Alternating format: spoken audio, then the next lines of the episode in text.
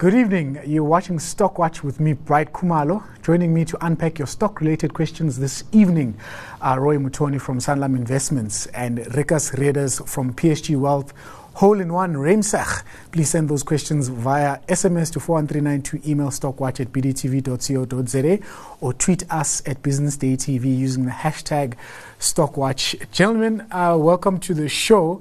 Um, I'll start with you, uh, Roy, since it's been a while since we, we had a chat. Uh, can you give us a wrap of, you know, how markets have been doing? You know, local markets here on the JSE, they've had one hell of a week, and we're still trying to figure out why we're in the green. No, absolutely. Um, yeah, thanks for having me. So, so, so it's actually been quite strange. Uh, after everything that happened over the weekend, you'd have expected um, a significant rally in precious metals, in oil, and and and also, I guess, fixed income, as people ri- run away for safety. Correct. We did see a little bit of a move but not as big as you'd have expected. In fact, what, what I think when, when, when I measure it, it just seems like both precious metals and oil just recovered the sell off that we saw last week. Um, and then today, what you saw was when the when the U.S. inflation numbers came out, you saw a firmer reaction. So at the beginning of the day, market was up, um, but now when you came to the close, the top 40 was down about 70 basis points. So it just seems like the market um, is looking closer at inflation and the Fed than it is geopolitics, which is quite strange um, if you ask me. And I guess when, when we look at all the headlines and everything, you'd have thought geopolitics would, would, would take the forefront. So that's the strange thing about the movements. But I guess in direction terms and in terms of what moved, it was precious metals and it was energy. And that's what we're seeing right now. Yeah, let's talk about those inflation mm-hmm. numbers, um, Ricus, we saw basically they were mostly in line. Um, there were no surprises there except for, you know, f- I think it was a 0.4 basis, sorry, 40 basis points in terms of a, a, a small difference uh, on the, um, you know, the core inflation number there, but nothing to ride home for the U.S. So no stress, but somewhat markets going down. Yeah, I think. sorry about that. Yeah, I think it was slightly hotter than expected, but it, I don't think it's really moved the needle a heck of a lot for the um, Fed keeping interest rates steady at the next meeting. But um, yeah, it's just reinforced, I think, what um, although a lot of your Fed officials have been saying over the past number of days that they don't really see the, the necessity of further rates increases, but that unfortunately also underpins the um, the notion that those interest rates are not coming down any anytime soon. So um, I think the initial reaction we are seeing in the market um, on those inflation numbers is just a knee jerk, and the real effect will will only transpire tomorrow and and on Monday, you know, as the data filters through. Yeah, interesting. So we're back in you know that Goldilocks uh, rate situation where they can't go higher than where, where they are, um, but they can't go lower either. So you know this is this is the Fed funds rate you're gonna get for the next couple of months, I guess. Mm. Um, let's start the with problem, that. Oh yeah, yeah, you can go. Sorry, right. Yeah, the problem with that Goldilocks is that unfortunately your inflation is still a problem. So it's so it's a sort of a Goldilocks with a with a dash of stagflation. If, if I can put it that way. so you, you're not going to get a, a buoyant market because I mean, no, those no. especially the two year at 4.8 percent, it's competing against you know um, some big dogs here in the blue chip space, yeah. which is a big problem. Um, now let's talk. Let's go to our questions. We'll we'll start on Twitter. Uh, the witness says, "Hello, what's going on uh, with Afrimat share price?" Uh, Roy, I thought it was a market darling. So this must be a new well, shareholder because I mean, if you if you're worried about Afrimat going down now, you you bought yesterday. Look, uh, w- what I would say is for, for all these stocks, you, you have to first start strategically. Why are you in it? So Afrimat was originally a building building material stock that's become effectively a mining stock, big exposure to iron ore. Um, and now they will move with what happens to expectations for the iron ore price. But the, while that will drive intraday movements. Remember that the reason why you invested in this was the astuteness and the wisdom that um, Andries van Heerden, the CEO, has applied towards building his business over time, diversifying from a from, from a very low price, low margin commodity into this big mining business that actually has good reserves and a solid pipeline going forward of very low cost reserves, low cost mining, mining businesses. So if in the interim, the iron ore price comes down, just remember, yes, it will come down, but you've invested in a longer term strategy. And that's what you should keep in mind. The business is sound.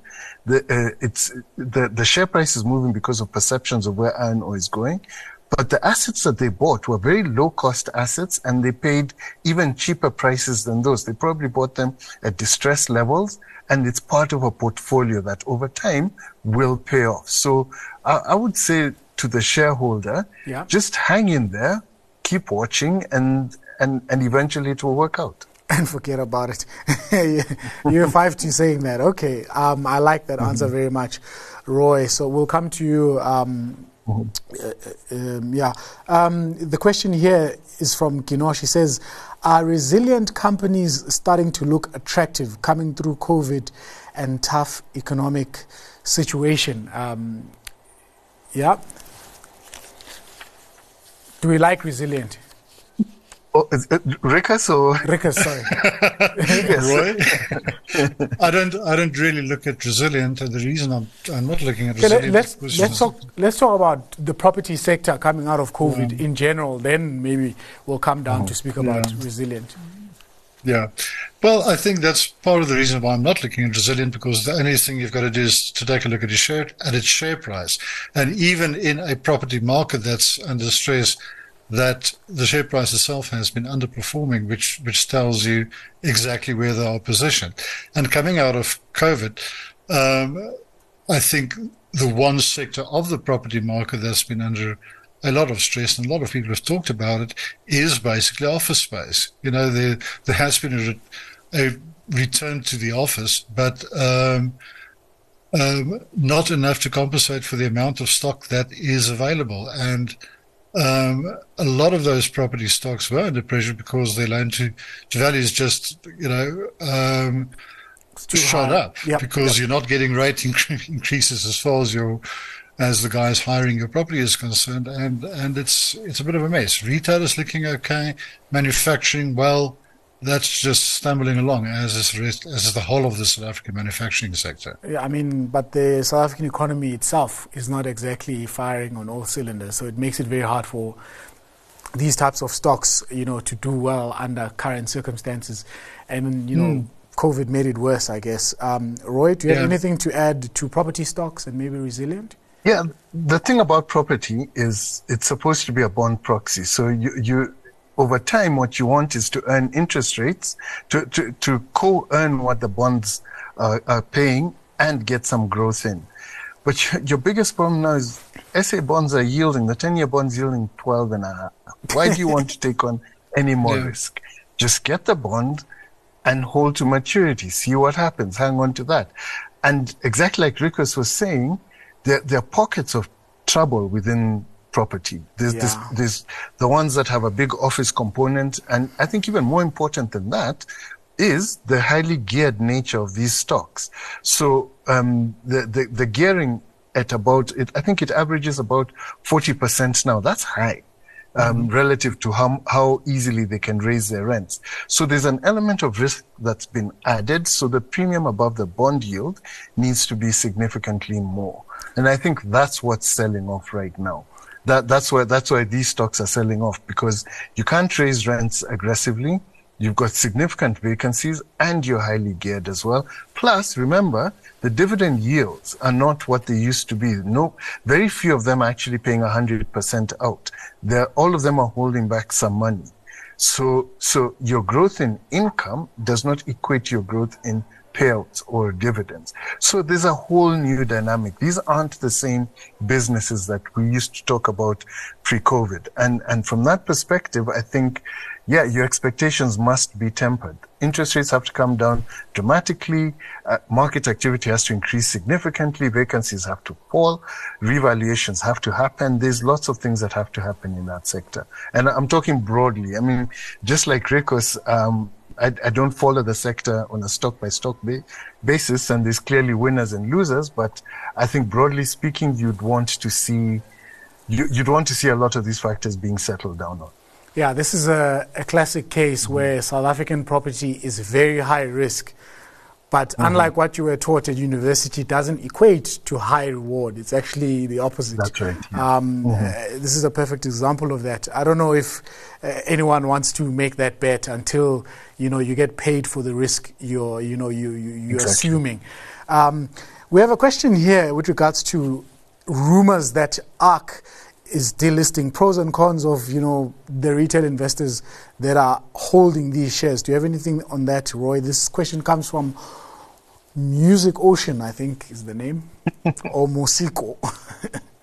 well, the thing about holding companies, um, where you have um, a company that's investing in other companies, yeah. and it's a holding company that's listed you typically will trade at a discount. You will not trade at the sum of the parts because you as a holding company, you extract dividends. Yeah. Um, and, and you also have a management fee. So naturally there's a discount. Then investors also assess your ability to manage those cash flows and generate returns and they increase the discount accordingly. If you look across the JSE, all of these holding companies, Naspers, Prosus, Remgro, um, all of them um, ARC, like like you mentioned, they trade at discounts between 30, 40%, 50% sometimes. So it's maybe it's a case of saying it's not me, it's it's not you, it's me. The the investors generally, the, the investors basically say you're a holding company, you're not at the operating level. We will penalize you for this. We want to see NAV growth over time. So these guys want to delist because they say the market's not recognizing their value. That's an option. But remember as well, maybe what the market is doing is it's looking at the director's valuations of the underlying assets and yeah. it doesn't believe it. Yeah, and, and, and, that, and that could be the problem. Before we go into um, our offshore stocks, I want to hear your thoughts on on ARC, uh, Ricus. Yeah, just just just thinking very broadly and very quickly. I mean, you're a holding company, you're listing, you've got a bunch of unlisted investment. What's your purpose? Well, you're telling, when you list, you tell the market, I need capital because I'm going to invest in all these great businesses and they're going to give me a heck of a cash return and I'm going to pay it out to client after my management fee, which, which starting off with, um, ARC was pretty high. But the other purpose, surely, um, or should be in order to create value for investors, is to list some of those unlisted companies. Like yep. Um, some other companies have done. I can't talk about them, but they start with a P and they end with a G. Um, in other words, to, to add value to um, the customer and also get rid of that discount to net asset value. So if you wanted if you want to um, delist it right now, um, nobody's really gaining, I think, except that um, um, if those companies do return cash to the holding company, obviously it's it's only the holding company that benefits, and they and they're private after they've enlisted. Yeah, it sounds like you know running away with your tail between your legs. It, it makes no sense. No, there's there's no one wins here. It's a it's a lose lose situation. I have to agree with you. So yeah, let's look at um, offshore markets. You know, earlier on before they opened, the futures were in the green. We saw the the inflation numbers. You know, sort of tick lower. Um, it, they were slightly in the red. I see right now they're still a bit in the red. Um, but again, they, the S&P 500 and the Nasdaq had almost five days in a row of green. Um, so I guess we can take a, a one day of red, um, Roy.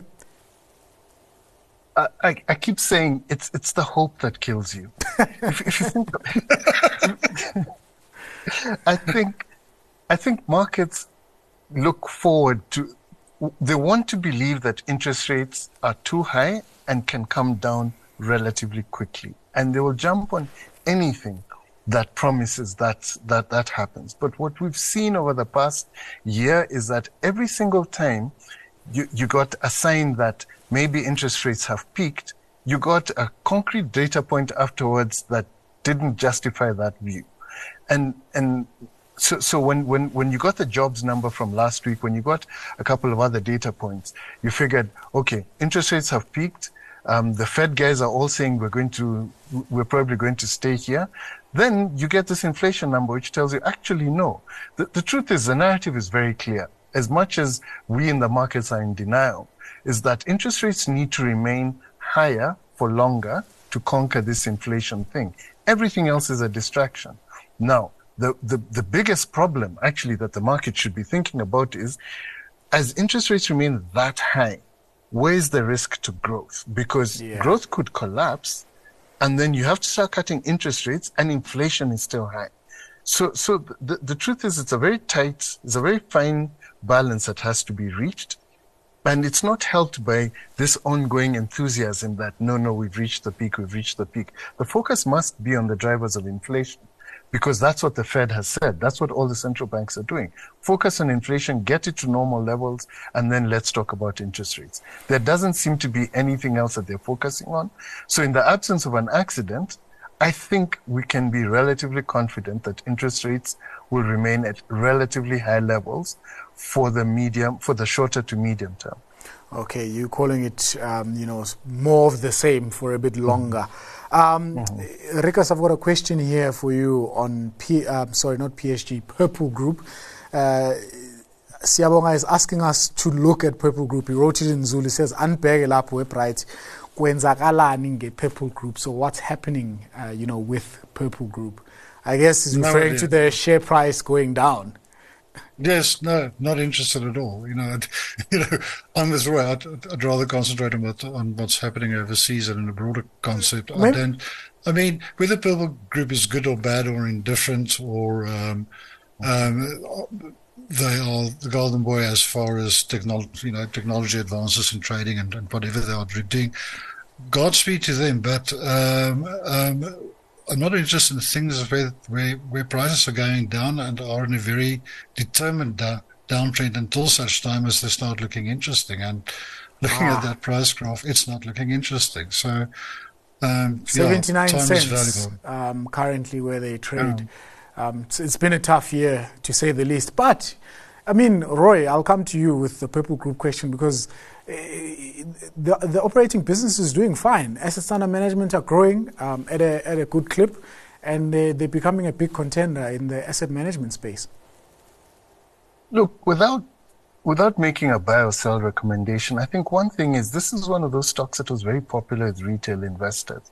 And a lot of the times you get a disconnect between what the company is actually doing, good as it may be, and the enthusiasm of the retail investors. It almost becomes like like a religion, sort of that that people that that if you want to be in the in crowd, you have to own these shares. So so exactly like Rico says, the, the share price is collapsing because it's it's out of attention. You, the, or the business is growing and everything, but the core person who pushed the price up has moved on to something else. Um, so, so again, as an investor, you, you have to be very careful about these fashionable stocks. Ah always stick to fundamentals, stick to stick to earnings, stick to management, stick to stick to tangible things. But if you're going into these meme stocks, I, I mean, I'm not calling purple a meme stock. What, what, what I'm basically saying is, I think a lot of the froth that was underneath it was retail investors coming in. Um, I can buy fractional shares. I believe in this thing, so I need to own the share. But Ricus and I will th- look at earnings, outlook, and price relative to earnings. Yes. Um, and and and clearly there was a disconnect somewhere there, and the price will go down until it bec- until it makes sense. Okay, interesting story there. Um, Garth Johnson says the Richemont share price um, has dropped substanti- substantially over the past few months and is now sitting at 2,280 a share. Is it a good time to buy the share, or does the panel believe that the, the share will drop further? Ricus Richemont, handbags, leather goods, you know, watches, yeah. diamonds, yeah. and all the good stuff. LMVH came, came out yesterday, revenue far below expectations, and uh, the only reason for that is the con- Chinese consumer not consuming after returning from COVID. So um, all those luxury stocks were pushed higher in anticipation of COVID restrictions being lifted in China and the Chinese consumer returning to buying handbags and watches, which hasn't really happened or which happened it hasn't happened as much as people expected. So what we're seeing is a retracement of the company's share prices without the company's businesses being in any way bad or or or any worse off. It was just what did Roy say? You know, it just it was hope that disappointed. Um, so all those prices are coming lower to trade f- to more reasonable expectations. So um, I think Richemont is a good buy at some price level. I'm just not sure where, and the where will be determined by where the price stops going down, or at least starts forming a basis. And I'll very gladly um, increase exposure to to to Richemont again, but it's a question of timing. Yeah, and you, Roy, um, does the glitter of you know these luxury goods stock you know attract your eye? So, so Ricus is absolutely correct. I mean, if you ask me, when I run my numbers and everything, 30% ago I thought it was a buy, to be absolutely honest. but it, it's down more than 30%. And, and now you're just your scratching mind, your head now. Yeah, no, totally. Lost the hair and everything. Um, I, I, mean, in your mind, you would say that I should be a lot more enthusiastic, but yeah. you have to be pragmatic and understand that sometimes there's a, there's, there's a market sentiment and there's bigger things than your actual stock. And it goes back to what we were saying about Afrimat. Look, look at this business. Solid business, good solid franchise, nicely diversified between Europe, China, and the US. Um, the multiple doesn't look expensive relative to history, but the market is negative on the broader sector, so the market's going to sell it off. When it forms a base somewhere, you, you stand the possibility of getting it at an attractive valuation and holding it for long. When there is froth, you can get burnt, whether it's a good company or not. And that's what we've basically seen in the last one year. So patience is king here. Um, there will be a bottom and you'll be able no, to No, actually, buy. it's your entry point that is king. You make money when you enter. okay, okay, fantastic. So let's jump into our stock picks. I'll start with you uh, on my left, Ricus. Um, what's your stock pick for the evening? Well, sort of what Roy was saying, you know, expectations, reality, and what prices do. Stock pick is Shoprite. It's it's only down about 10% from its um, recent high. But if you take a look at the longer price pattern, it was um, possibly a bit overdone, and it's a good quality quality company. It's not cheap by by any means, but considering the way they are gaining market share, I think this is a you know it's a 10% cheaper entry point to a good quality company that I want to have in my portfolio in any case. Okay, Shoprite for you, Ricus, and for you, Roy. Bidcorp is my pick for today. Actually, it's very good that, that Rick has picked ShopRite because ShopRite is the retailer. Bidcorp is a food service distributor. Yes. So uh, if you eat, if you eat at home, you shop at ShopRite. If you eat in restaurants, um, particularly in Europe, any of the developed markets, Bidcorp is what's going to serve you. So what we've seen is this is a business that has, that benefited from post-COVID recovery.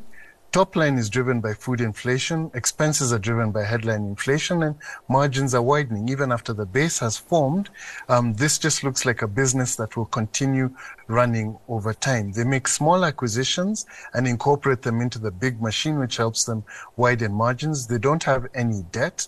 Um, and and they continue to grow and expand their footprint globally. So that's that's a business I like as well.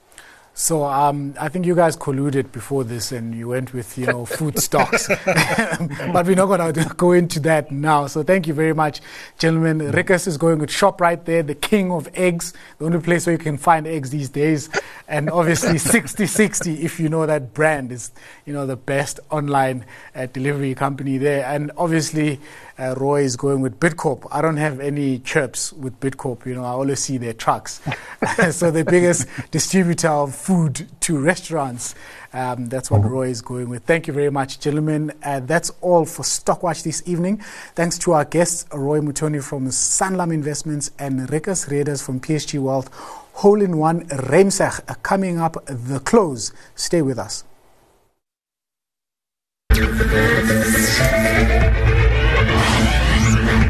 You.